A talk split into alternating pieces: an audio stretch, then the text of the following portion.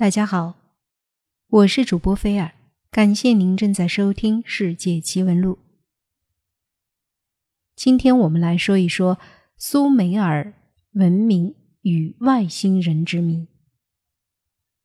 早在七千到六千年前，当地球上的文明还仅限于敲石钻木时，苏美尔文明就已经以高度发达的姿态出现了。然而，灿烂的苏美尔文明在历史舞台上只是昙花一现。这一切是偶然，还是什么人刻意的安排？大凡古老的文明都显得有些原始简单，但苏美尔文明却与众不同。它很可能是地球上出现的最早的文明。早在六七千年前，苏美尔文明。突然出现于中东的底格里斯河和幼发拉底河两河的下游地区，即现在的伊拉克南部。经过历史学家和考古学家的考证，苏美尔不仅是古代东方文明的发源地，甚至可以说是现代世界文明的发源地。在苏美尔文明消亡后的一两千年之内，地球上。再没有出现过比它更为先进的文明。苏美尔人很早就掌握了丰富的知识和高超的技术。苏美尔人不仅发明了楔形文字，还掌握了灌溉技术，在两河之间修建了水利系统，治理经常泛滥的河水，还大力发展了农耕技术，开垦出富饶的田地。除此之外，还发明了。一到五的数字，创建了几何学、天文学以及都市国家的民主管理方法等等。最为人称道的是，他们还建立了一套非常完备的法律体系。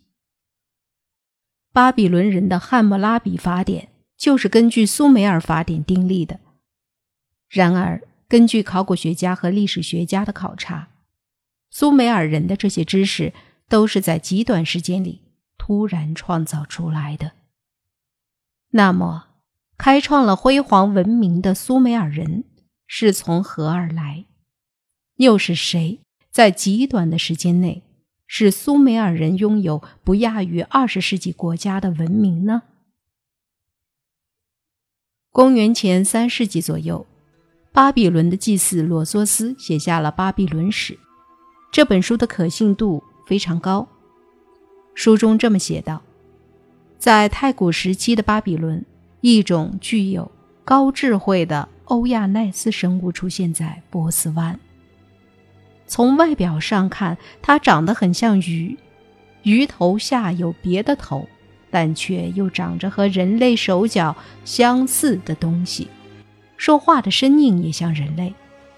当时巴比伦地区的人类过着野兽般的生活，毫无秩序可言时，这种生物的出现使人类在短期内得到了迅速的发展。这种生物是一种水陆两栖动物，白天从海中出现，与人类说话，教给人类大量的知识和技能。当太阳落山的时候，便跃入海中潜藏起来。到第二天早晨再次出现。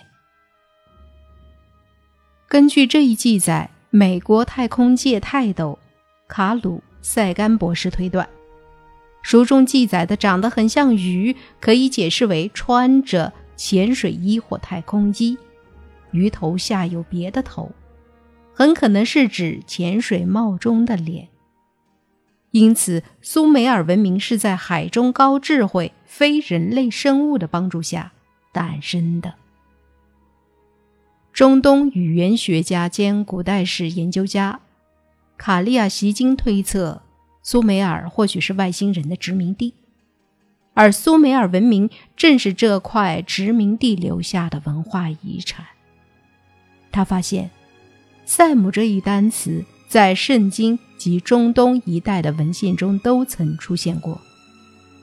塞姆不管用于何种文书，它都用于记载人类升天或神在天上的旅行。而在当时的绘画、浮雕上也经常描绘着火箭形的物体。这仅仅是巧合吗？从出土的一些图章来看，苏美尔与古印度文明的图章风格极为相似，因此有学者认为他们与印度人或许有着某种关系。还有人认为，苏美尔人可能来自中国或东方的某个地区。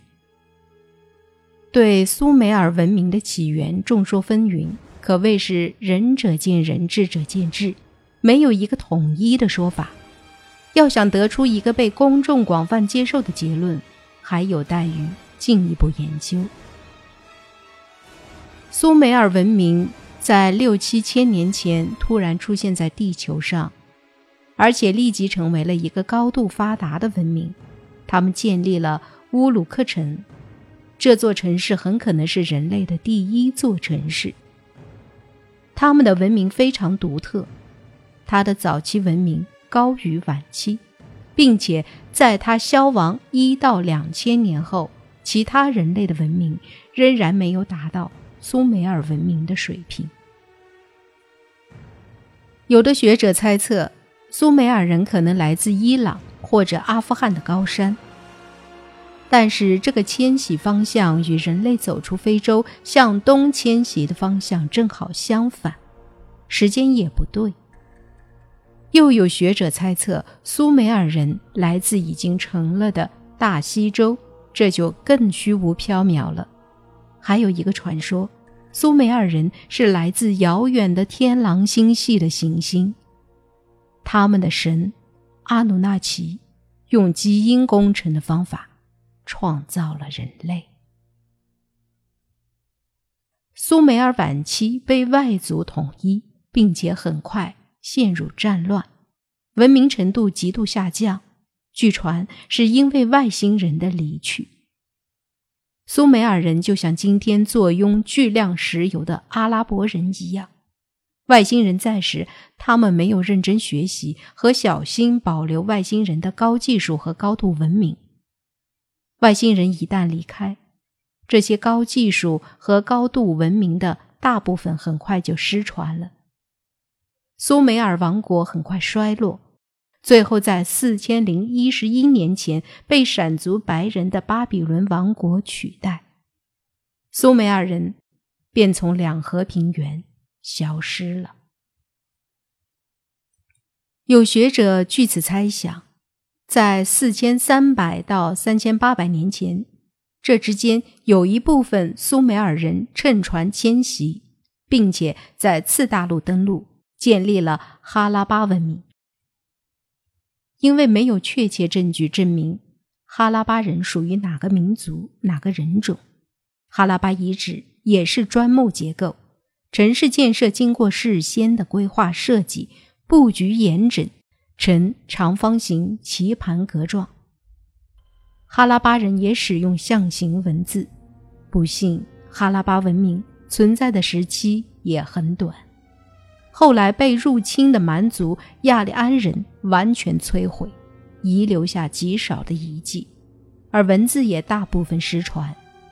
后来过了大约一千年。才重新有了完全不同的文字。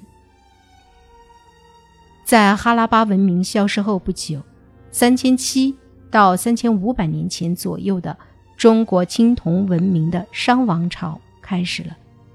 很有可能一部分遭受外来入侵的哈拉巴人或苏美尔人迁移了过来，刺激了中国文明的萌发。商人所使用的甲骨文是一种比较成熟的文字，显然之前已经发展了一段时间。商人还有很多与苏美尔或者哈拉巴人近似的习惯，比如建筑的砖木结构和四四方方的棋盘式街道，使用象形文字、石头刻制的印章、多神教偶像崇拜等等。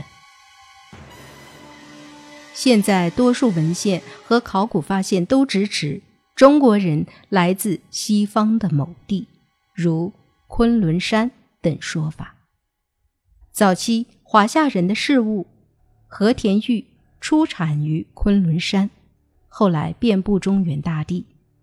或许是苏美尔人或哈拉巴人从印度河流域沿昆仑山脉到达黄河流域的证据。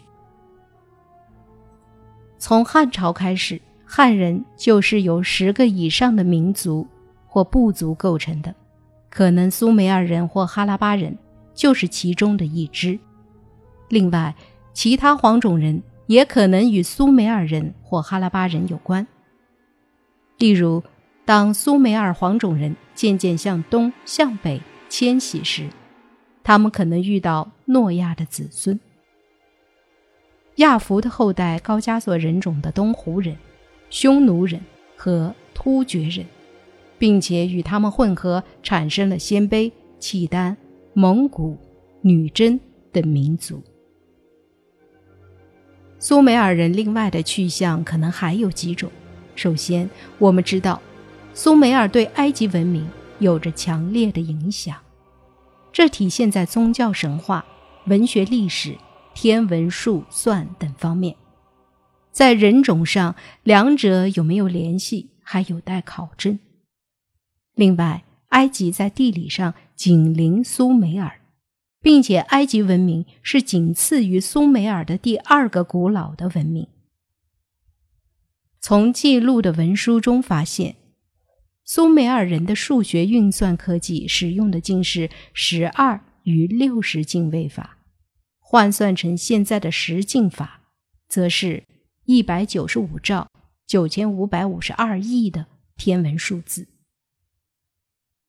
南瑟尔外太空工程学家夏德兰成功解读出这些天文学数字之谜。原来一天等于八万六千四百秒，刚好可整除之后等于六百万年的时间。除此之外，约从一百五十年前开始，研究人员还陆续在古苏美尔文明遗迹发现到太阳辐射建材。苏美尔人居然懂得利用太阳辐射，让粘土凝结成超坚硬的石块建材，而且这种石块比我们现在所使用的砖头还要硬上一点五度，密度。也高二到三倍之多。除此之外，研究人员还发现苏美尔人发明了车轮和太阴历。有一尊令科学家摸不着头绪的伊什塔尔女神像，这女神像的造型居然是搭衬在一个类似飞鸟翅膀的飞行器当中，而且她头上戴着一顶飞行头盔。两边耳朵上似乎还戴着耳机，两手抱着圆筒状的物体，背部后方还有一个类似火箭推进器的长方形盒子。这不难看出，这尊女神像的确存在着外星飞行器的雏形。在圣经曾提到有一则很有名的故事——通天塔。其实，这通天塔就在两河流域古苏美尔人的某座古城中。传说那是一座可以直达天堂的高塔，甚至传言说，当时的古苏美尔人可以随心所欲地透过通天塔到地球之外的地方。但后来因为触怒了他们的神，所以通天塔在一夕之间就被毁灭。但有考古学家断言，其实古苏美尔人口中的神不是真的神，而是外星人的某种基地——通天塔。其原型有可能是一种外星飞船，或者传送装置。